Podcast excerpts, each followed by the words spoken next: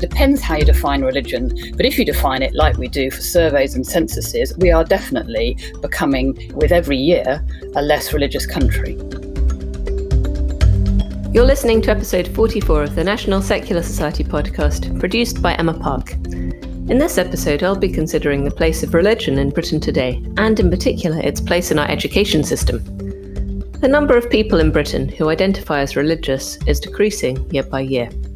In particular, the number of people who consider themselves Christian, and especially who attend church, has been on the decline for over a century. There are a larger number of adherents today than one hundred years ago to other faiths, including Judaism, Islam, Hinduism and Sikhism, but they are still in a small minority in the country as a whole. This all raises the question of how far Britain can still be said to be a Christian nation, or even a multi-faith nation, as opposed to a nation that is predominantly not religious at all. But even if we're not religiously Christian, are we still in some sense culturally Christian? Do the structures of Christianity, or of systems analogous to it, still have a role to play in our society? And is any of this sufficient justification for the fact that a third of state schools in England and Wales are still faith schools, with admissions criteria which discriminate against applicants whose parents do not share the school's faith? Related to this is the issue of how and what religious education should be taught in schools. At the moment, R E is the elephant in the classroom. It's the only subject on the national curriculum that is not standardised across all schools. Should faith schools be allowed, as they currently are, to teach R E from a denominational perspective, regardless of their students' religious beliefs or lack of them? Should parents be allowed to withdraw their children from R E lessons, or should they need to do so? And if R E provision in this country needs reform, why have successive governments failed to do anything about it? To discuss these questions, I'm joined now by Linda Woodhead, M B E. Linda is Distinguished Professor in the Department of Politics, Philosophy and Religion at Lancaster University. Her research focuses on the decline of Christianity and the rise of new spiritualities, values and non-religious commitments in Britain. Her books include The Very Short Introduction to Christianity and a co-authored study, That Was the Church That Was, How the Church of England Lost the English People. In May this year, she is going to deliver the postponed Cadbury Lectures at Birmingham University, a series of public lectures on the history, theology and culture of Christianity. Her title will be Values Are the New Religion, Britain's Post-Christian Culture. Linda, welcome. Hi, lovely to be here. First of all, the title of your upcoming lecture series sounds intriguing. What do you mean by a post-Christian culture, and how far does it apply to Britain today? It applies a lot to Britain today. I think Britain is at the leading edge of countries that were once Christian countries and have become non-religious countries. You know, the majority of people in this country now, when they're asked about their religion, say they have no religion. And in Britain, that's been happening for a long time. I mean, maybe a century. It's happening very quickly in some other countries now, like the U S A, but but here it's really a long-standing trend. What's your position? Are you a Christian yourself? I am. I'm a Christian. I'm an, I'm Church of England by upbringing and baptism, and I still have a lot of affection for that, but I'm not an active member. I'm not a churchgoer. Uh, I've become very disillusioned with uh, the way the church has behaved.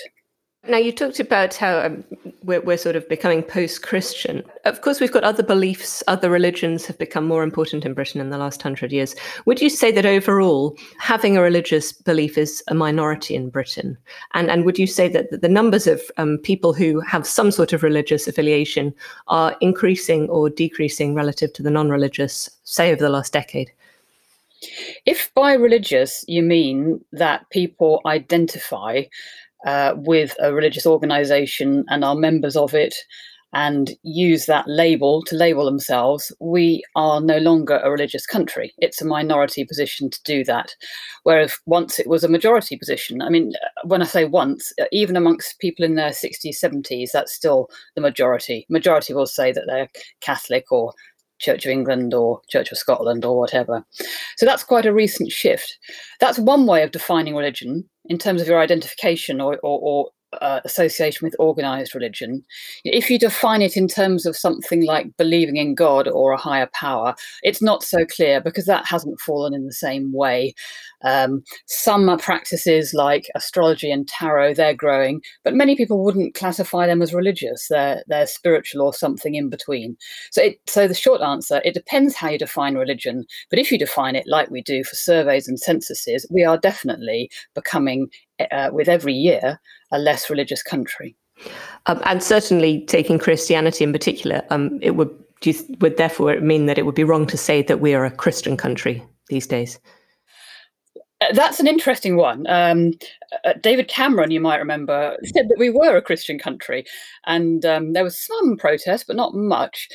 I have asked people on surveys, I do quite a lot of surveying um, with YouGov of, of the British population, whether we're a Christian country. If you give a range of options, uh, people, the majority, uh, maybe not majority, but plurality of people um, say that we are a multicultural or multi-faith country. That's the most popular option, and I think that's that's accurate. I think people see that's where we are.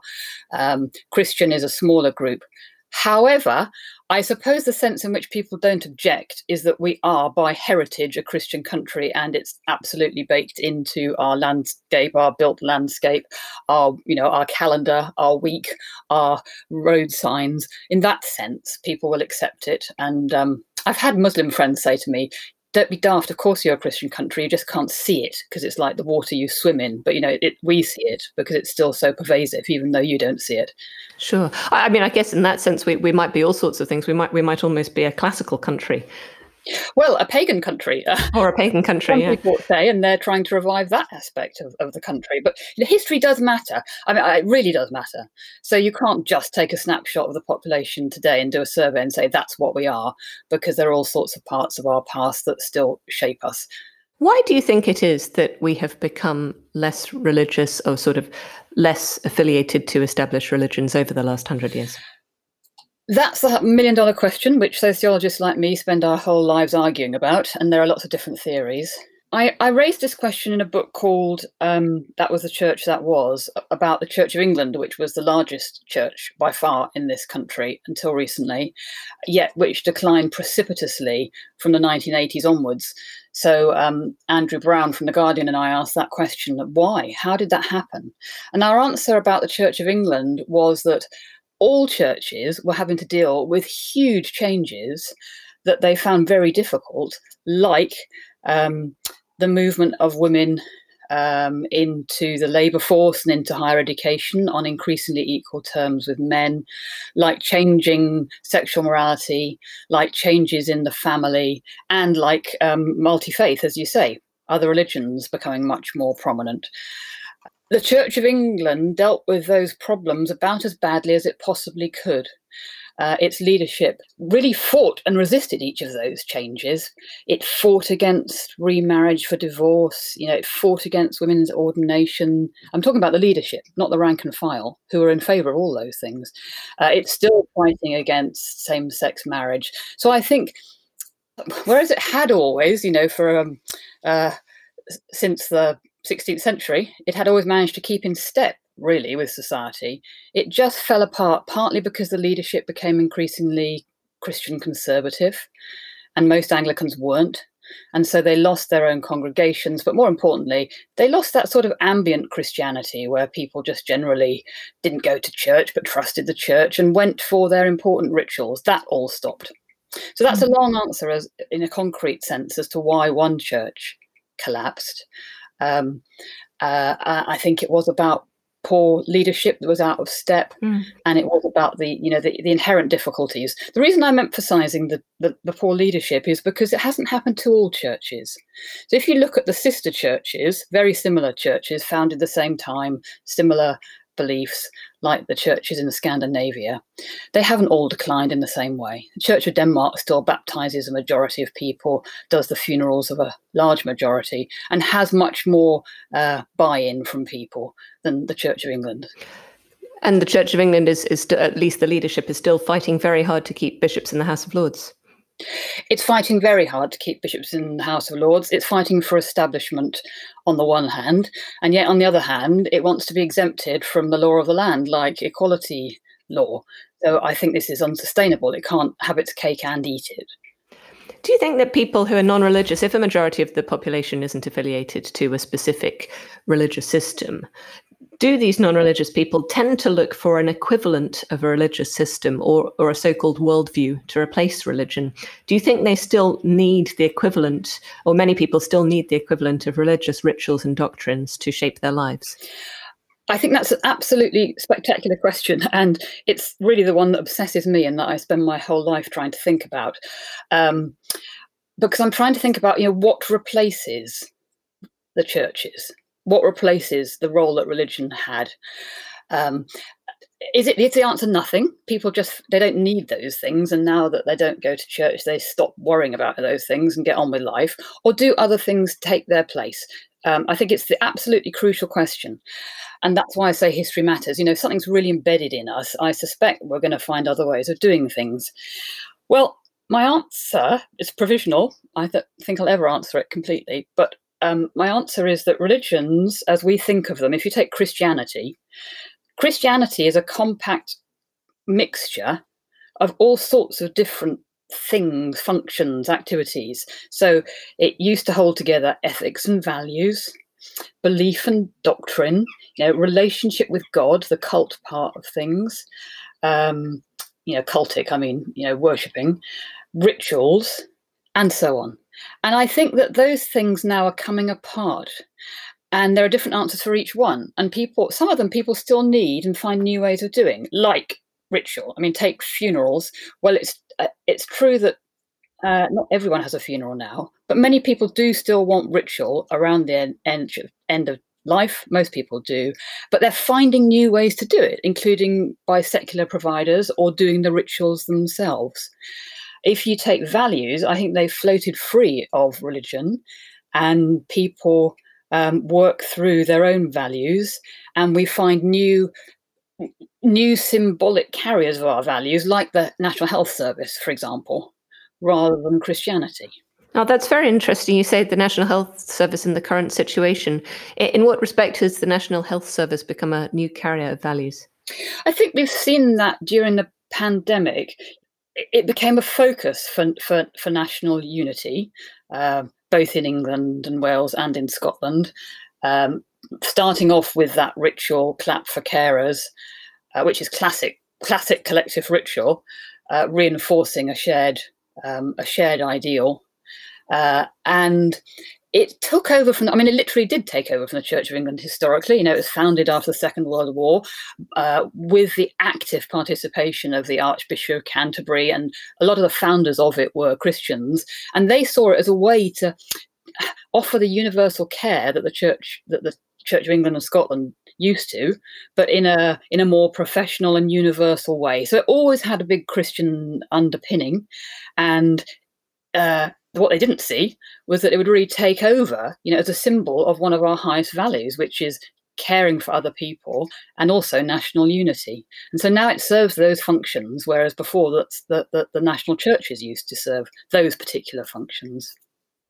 With that background, let's now talk specifically about religious education in schools um, and the dual system that currently operates in England and Wales of faith and non-faith schools. So let's start with faith schools. Um, Linda, in twenty eighteen, you co-authored a study entitled Choosing a Faith School in Leicester, Admissions Criteria, Diversity and Choice, um, which was published in the British Journal of Religious Education. As you point out, um, and as we've discussed, religion, um, at least affiliation to an organised religion, is in decline in Britain, um, and no religion is growing.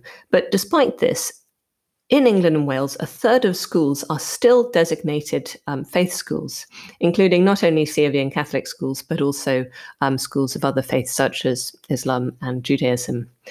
So first of all, you looked at Leicester in particular for your study. Why did you choose to focus on this area? Yes, I wrote that with a colleague, Mari Levitt, and we chose Leicester because it was, we thought it was the, it was probably the most multi-faith for the longest time, but also manageable to study, unlike London. Um, and we wanted to look at all the schools in that in as, as our case study, all the schools in, in that city. What different faiths were represented in your study? Uh, the the main Christian faith, Catholic and Church of England, Islam, and um, was there a Hindu primary school?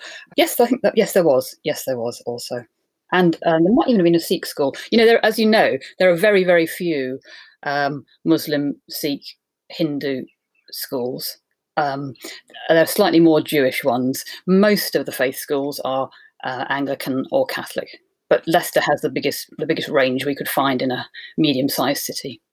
What we were looking at in that study was the admissions criteria only. Um, we were looking to see how strenuous the selection was by faith and whether it would exclude people who didn't share the faith of that school. That was our concern, um, because our concern in that paper was uh, is it unfair on any particular religious or non-religious groups that it's still permissible, it's still legal in this country for state-funded schools to select their entrant, when they're, particularly when they're oversubscribed, to select by faith. And, and what, what did you find? What were your results? We found that um, the criteria were quite stringent. I mean, they all have to be published on the website. And the more complicated those criteria are, The, the more off-putting they're going to be to parents and children who don't share the faith. So whilst a lot of those schools say that they are open to anybody, and many of them are, um, unless they're oversubscribed, uh, in practice, if you see a whole set of criteria, which you think, oh, that looks a bit, you know, very, very religious, uh, I'm not sure I want to send my child there, it's exclusionary. Even if they're not oversubscribed, even if they don't apply those criteria, it sends a very strong signal. And I think a lot of the schools use it knowing that. And so we concluded that, that if you look at whether there's a fair and efficient um, school system in that one place that doesn't disadvantage anyone of any faith or non-faith, you could not conclude that that is the case. There's an obvious advantage to, to, to Christian parents, many more choices for them. Uh, there's a particular, we thought, disadvantage to um, non-religious parents and their children who've got far fewer schools that they might consider. And whilst the more middle-class ones can probably game play and pretend uh, that they, they, they go to church or whatever it might be, um, for poorer, busier, more working-class people, that's even worse. So the really disadvantaged group there, we concluded, would be uh, non-religious families uh, who don't have high education and affluence. In other words, the, the families whose children most desperately need to go to a, a good school. That's exactly right, isn't it? And I think that's why it's a concern. How did these parents who, suppose you had a non-religious family who wanted to send their children to a, a faith school, what test did the, the faith school put? Did did they require parents to to show in some way that they were religious? Yes, um, and the most common case is um, church schools, and um, the criteria are different depending on. This is part of the complication. It's just very, very complicated, even for the Church of England and the and the Catholic Church. It's up to the individual schools. Uh, there's not a uniform policy across them all, so you have to look at a particular school. Um, for church schools, though, the most common criterion is some form of regular church going. So, of course, you can game play that. Anyone can go to church. Uh, even if you don't believe, which is a very distasteful thing to be, um, co- coercing's a bit strong, but, you know, pretending, um, for parents to be pretending to a faith just in order to get their children into a better school, because some of the Catholic and Church of England, and in fact one Muslim school, were very high-performing schools, there's no question about that. Uh, and so some parents will do whatever it takes to get their children into those schools, particularly the Christian ones for for Uh, for, for, for many parents who are very aspirational for their children. So it, in a way, it makes a mockery of the entire selection process.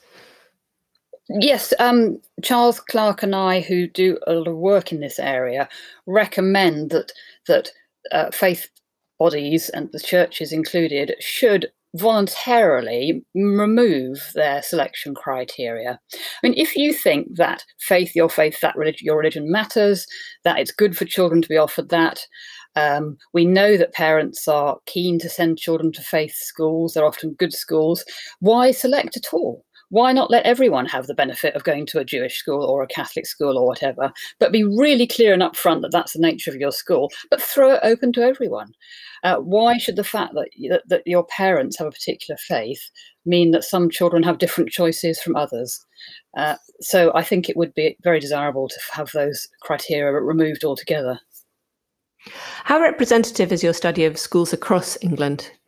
Well, we have, I actually have a PhD student at the moment, Charlotte Hobson, who is um, building a huge database um, of a fully representative, very large sample of all schools in England and Wales, which of course you can do from the D f E website where they're all available. So she's doing a random selection of all of them. So we, we are now getting a much, we haven't published yet, but we're getting a much clearer picture. We can then say authoritatively about how many faith schools have selection criteria of what kind. Uh, what sort of values they have, what sort of R E they offer, um, what they say about their own ethos, and so on. So it's a work in progress, but we are we are getting there. What, what patterns are emerging so far? Um, I think there is probably more selection by faith than you would imagine. A lot of people think that, and the Church of England often says, particularly the Church of England, which is such a big provider, particularly of primary schools, um, people often say, well, they're just community schools, only a very small number have, have faith, selection by faith. Uh, actually, it's it's larger than you'd think. Have any faith schools following on your first study um, voluntarily removed their selection criteria by faith? We haven't gone back and checked in Leicester. We are working with one or two dioceses and with the Catholic Church. We're in regular contact with them, talking about this. Interestingly, the pandemic, because of the closure of places of worship, uh, has led them all to have to make um, special measures uh, because the criteria of church going can't apply. So they've all had to be thinking about their admissions criteria, and that's a real opportunity to think about whether you need them, and if you are going to have them, to at least make them uniform so it's much simpler for parents and they don't need a PhD to uh, try and work out what it is they need to do to get into that school. But it's a work in progress at the moment. It's a work in progress, yes. Overall, do you think that the continued existence of faith schools in England and Wales is in the best interests both of children and of society? You know, I th- what I think about that is irrelevant, because I do. There is not going to be a change in that, because of, again, its history, because education, the largest education providers in the country were Christian, because they still own a lot of those schools and have, um, you know, governorship over them. Um, a third of them, as you mentioned before.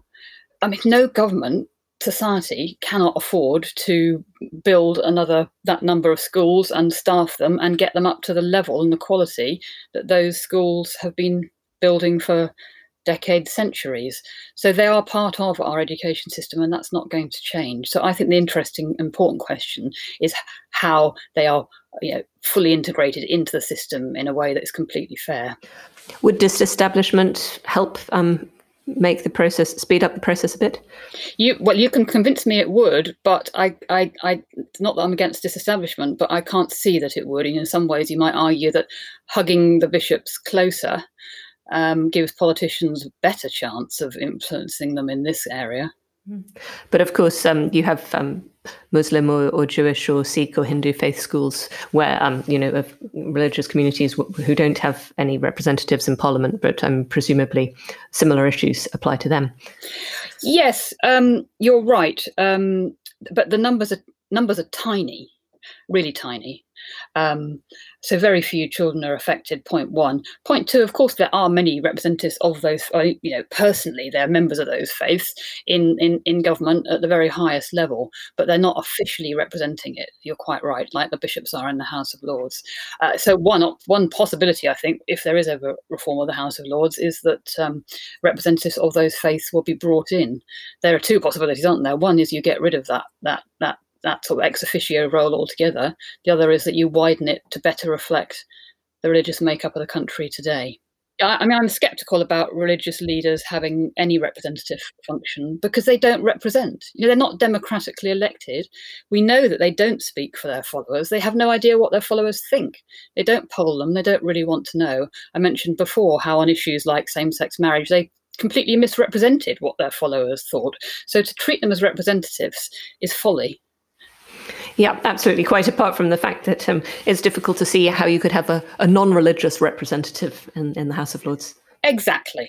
So if if Parliament is working well, it should be representative of the whole country, shouldn't it? Of all faiths and none. And that should be fine. I think that probably is where I'm going to end up on that position. Moving on to religious education within schools.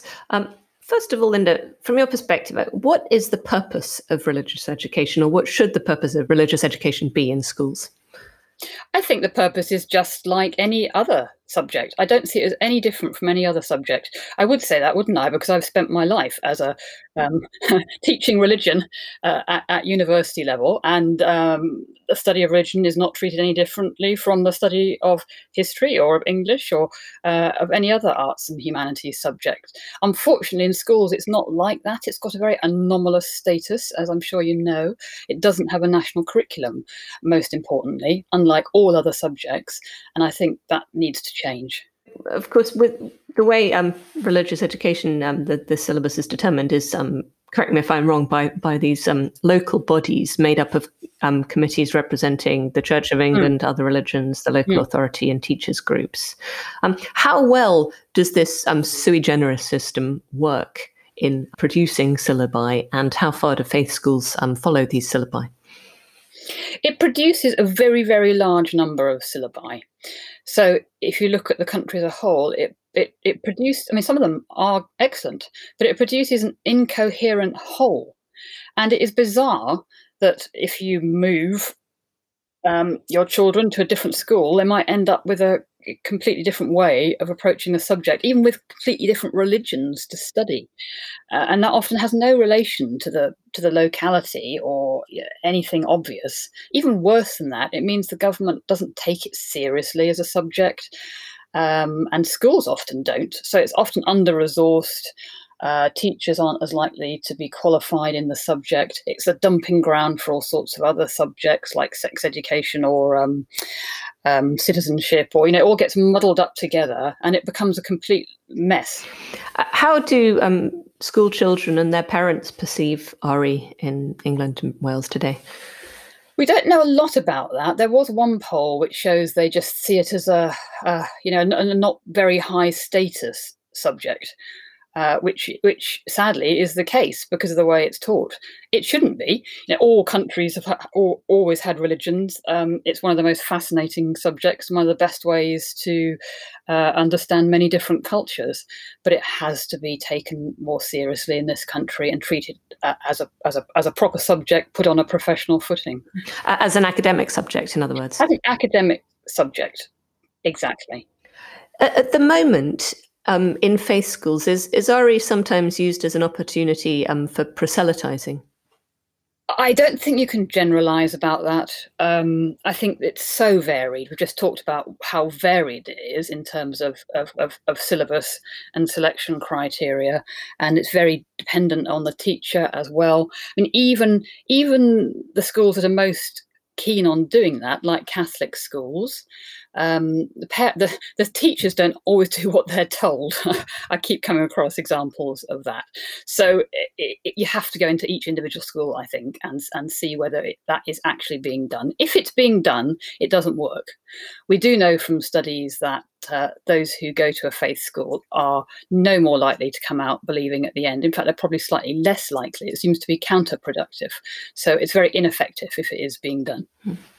At present in England and Wales, school children or their parents have a right to withdraw from R E lessons under certain circumstances. Uh, how well does this right work in practice um, for children both from religious backgrounds and from non-religious backgrounds? Yes, another anomaly. You know, it's the only subject where you can you can um, take your child out of that. Uh, again, completely contrary to anything that should be the case with uh, a proper academic subject. It shouldn't be necessary to take your child out for a start. There should be nothing uh, objectionable or coercive in it. Uh, so Charles Clarke and I call for the removal of that urgently.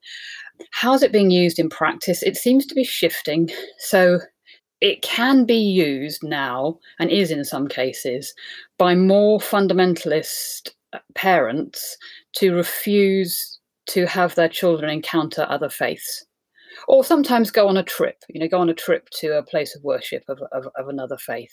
It can be used to withdraw the children from, from learning about faiths that they regard as objectionable.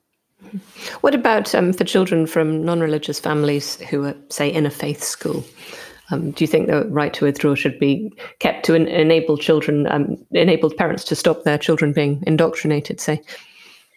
No, I just think that the, that, that you shouldn't, no subject should indoctrinate. That's the important thing. Um, I, I actually haven't seen any evidence of indoctrination in a class. And um, uh, if there is indoctrination, as you put it, I think that's much more likely to be something that would happen in school assemblies, which are, again, still, and this is something, again, that we we campaign against, they are still by law required to be daily and to offer collective worship of a broadly Christian kind, uh, very inappropriate to the multi-faith and non-religious country we are today. So uh, there, there does need, there is, and there should be a right to withdraw from that. Um, but there have been recent cases like the Burford School uh, in, in, in twenty eighteen, I think it was, um, where non-religious parents have objected because, yes, they were able to remove their their child from a very proselytising Christian assembly, but they were just set in a room on their own with an iPad and given no alternative provision. So, I mean, I think in, in general, would you say then that it's better for all schools, faith or non-faith, to have the same system, have a, a standardised R E syllabus and to have no obligatory worship um, in their assemblies? We, we recommend it would be best to have a national syllabus, yes. Uh, like other national syllabuses, that's that's light touch, it's guidance. It still allows a lot of freedom um, for teachers, quite rightly, uh, as to how they teach it and, and, and which ways they focus on and so on. With assemblies, I think that they, um, we've done some polling on this, there is no appetite to stop doing them on the part of teachers, um, uh, and actually parents are quite positive about them, but to allow schools to um, conduct them according to their particular values and ethos. So in other words, faith schools would have religious assemblies and non-faith schools might not. Absolutely. In in Wales, um, the Welsh government is currently reforming the R E curriculum and it's trying mm. to maybe change the title to R V E, Religion, Values and Ethics, or, mm. or something to do with worldviews. Mm. Is it time to make reforms to R E in England? It is time to make reforms to R E in England. Um, uh, I'm watching what happens in Wales and trying to learn more about it with interest to see whether that will be a, a good model. There is, an, I think it's an ongoing um, political um, battle at the moment with the churches uh, not wanting, of course, to give up what they have at the moment, or, or faiths wanting to give up what they have at the moment, which is which is a chance to influence syllabuses. Uh, so it'll be very interesting to see. I, I, I think it's a possibility that Wales will end up kind of with with both things. You know, it'll have a it'll have a, a national syllabus for Wales, and the churches will be able to teach it as well, which might not be an ideal place to end up. Uh, it'd be interesting to see what changes come about, whether that syllabus is more suitable for non-religious children and whether it will help bring reform in England. Why have reforms taken such a long time in England? Great question. Um, and you're absolutely right. They have. We are st- it's the only area where we're still bound by the nineteen forty-four Education Act. So every government has fought shy of, of bringing the changes that are needed, um, unlike other subjects. why. There have been attempts, there have been some strong attempts to change it, but they've never got very far.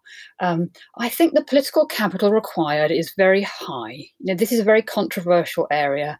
You will get a lot of um, more conservative Christian backlash. Christianity is, is oddly overrepresented, I think, in Parliament. So there'll be a lot of lobbying.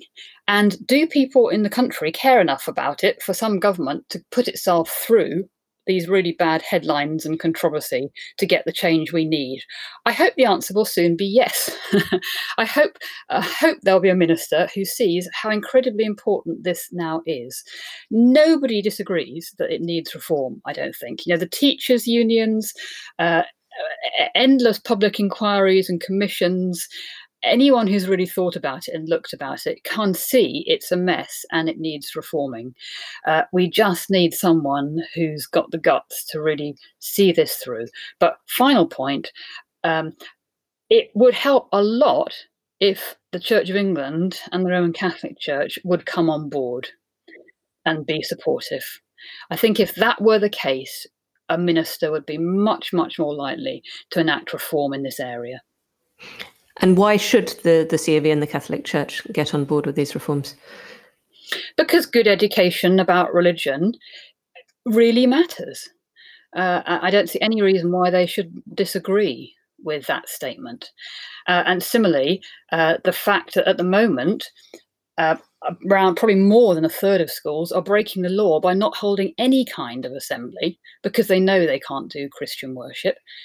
They should care about the fact that the law is being broken and, and many pupils are, are getting nothing. You know, they should just they should care about the country as a whole and not their own particular their own particular proselytising, evangelising needs. Professor Linda Woodhead, thank you very much.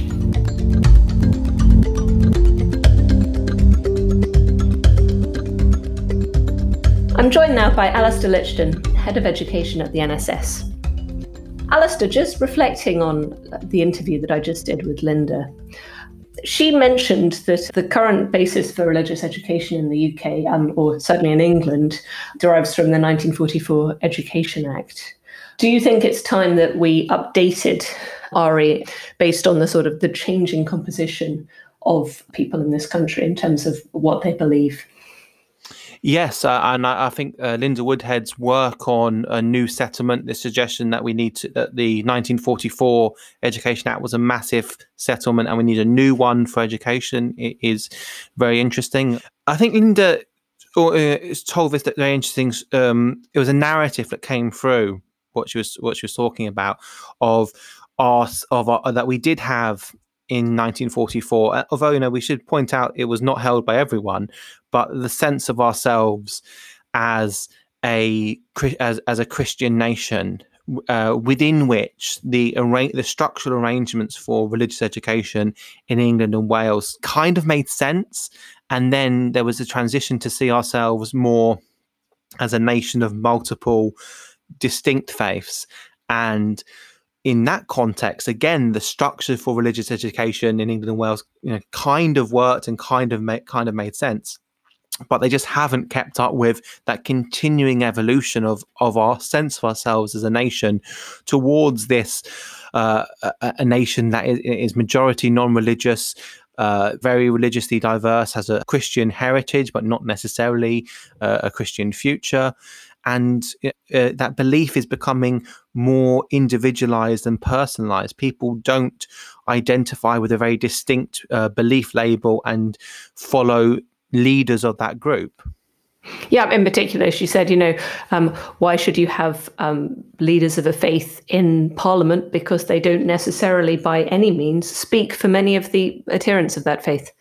Also, but why should you have leaders of a uh, leaders of a faith deciding how that faith is covered in religious education, when the lived experience of someone who is very active within a religious organization is very, very far divorced on many issues from the lived experience of experiences of people who identify to varying degrees with that faith.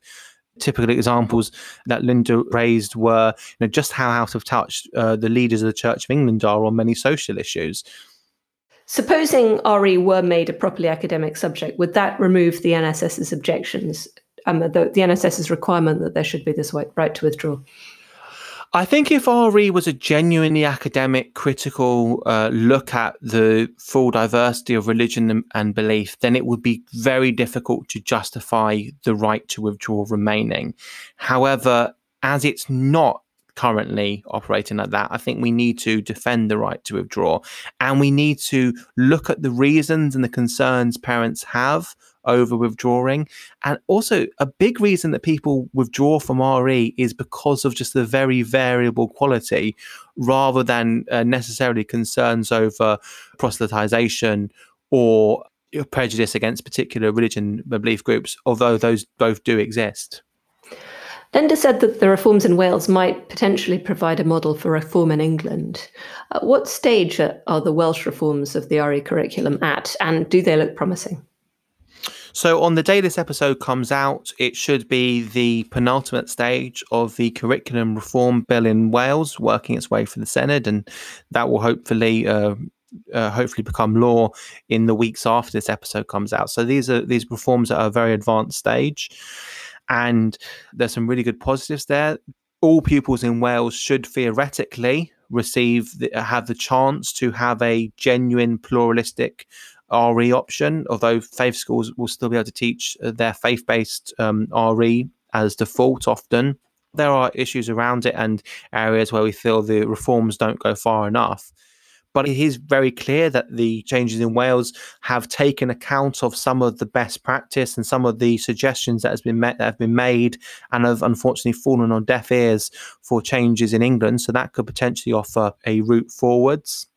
Great. Uh, what is the N S S doing about R E reform in England? So all of our R E reform across the U K falls under our campaign called twenty-first century R E for All.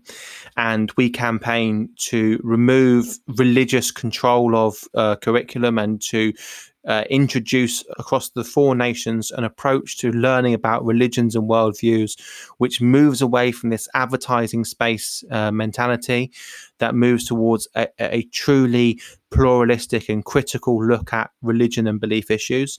We are agnostic uh, whether or not the subject of R E should continue in the same way that it does, but definitely the structures for determining that curriculum need to be moved to be controlled by educational experts rather than uh, having such an input from uh, what has been termed producer communities, that's that you know, effective religion and belief groups lobbying to have their version and their idea of R E.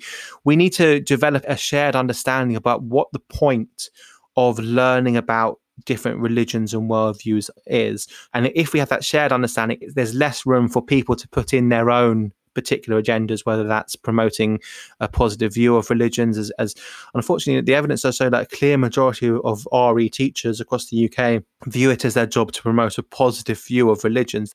I recently wrote to the Education Minister in Northern Ireland about the Independent Education Review, and we'll be engaging in that uh, uh, for opportunities to to change the R E curriculum in Northern Ireland, which is even more controlled by religious bodies than elsewhere in the U K. We've been active in curriculum reform in Scotland and in uh, Wales, particularly over the last few years. But England is a, a bigger target. England has a bigger faith school sector, other countries put together. And it is, unfortunately, the area of the U K where there has been the most resistance to reform.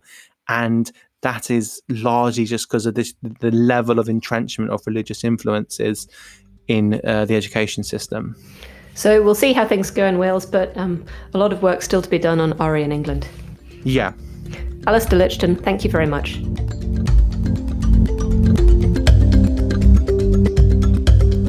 This episode was produced by the National Secular Society, all rights reserved. The views expressed by contributors do not necessarily represent those of the N S S.